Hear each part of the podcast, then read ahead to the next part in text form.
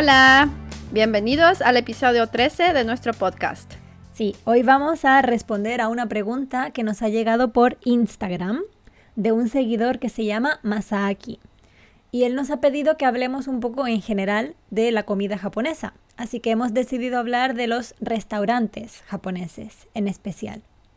Sí, porque ya tenemos un capítulo dedicado a la comida japonesa, entonces ahora vamos a enfocarnos un poco más en los restaurantes a los que hemos ido. Sí.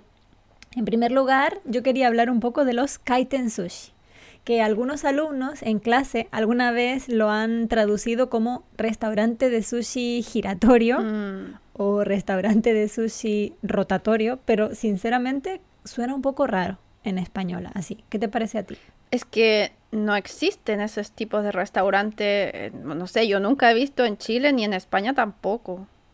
No, si además escuchas restaurante de sushi giratorio, yo me imagino un sushi que está girando sobre sí mismo, ¿no? Como una Mm. rueda. Sí, ¿no? ¿no? ¿No te imaginas que es como una cinta que va corriendo tipo en el aeropuerto?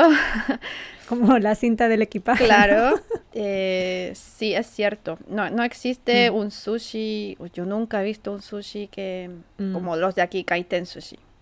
No. ¿Y cómo lo llamarías? Si tuvieras que explicárselo a alguien que nunca ha estado en Japón, ¿cómo llamarías a este restaurante? O sea, no lo llamaría de una forma específica, sino que explicaría. El sushi va corriendo, digamos, en una cinta y va girando, no sé, alrededor de alguna mesa, por ejemplo.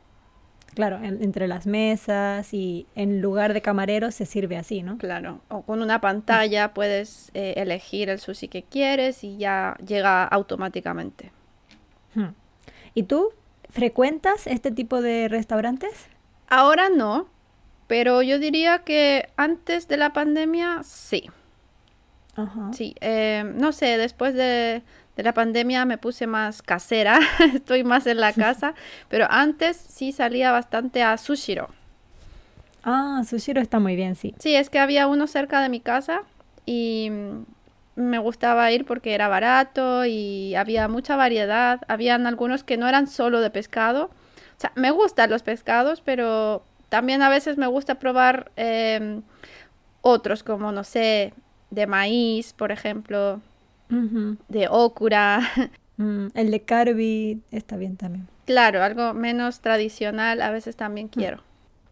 Yo también he ido a este Sushiro, pero más cerca de mi casa hay un Hamazushi que también está bastante bien. Pero sin duda te voy a recomendar uno, el Kurasushi. ¿Por qué?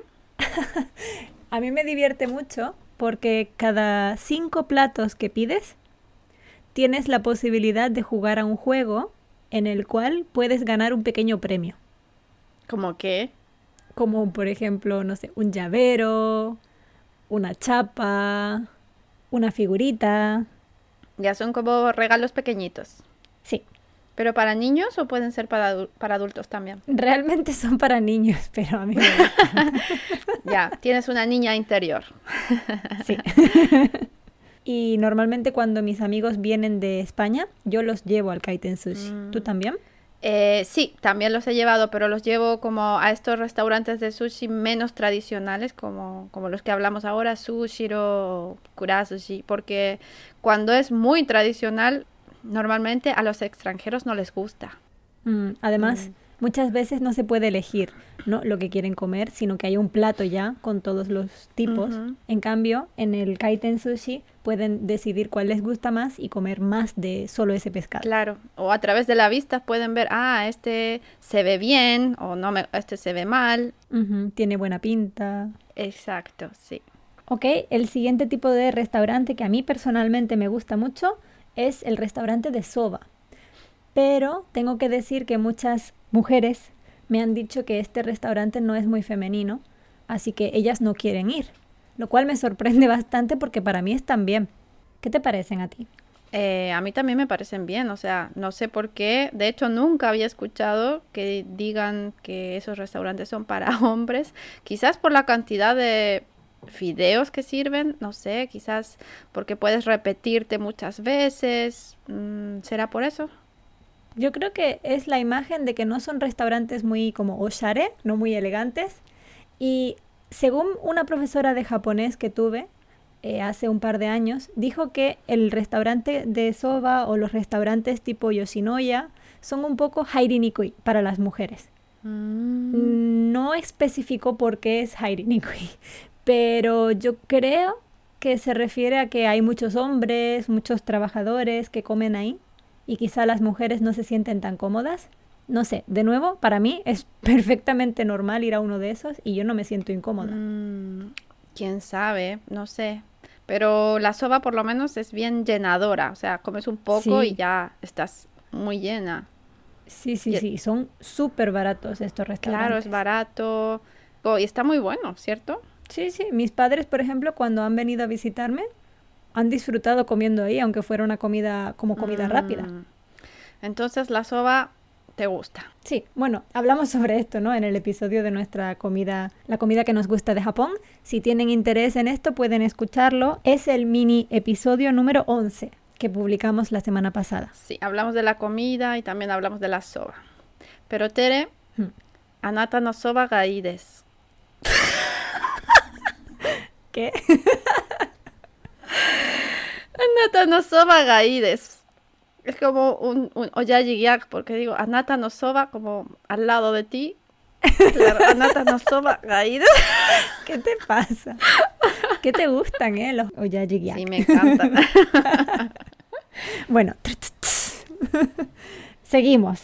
Lo último que quieras mencionar sobre los restaurantes japoneses. Bueno, en general me gustan, la, la comida japonesa en general me gusta, los restaurantes también, mm, pero una cosa que no me gusta, bueno, en Japón no hay la tradición de, de traer postre al final de la comida.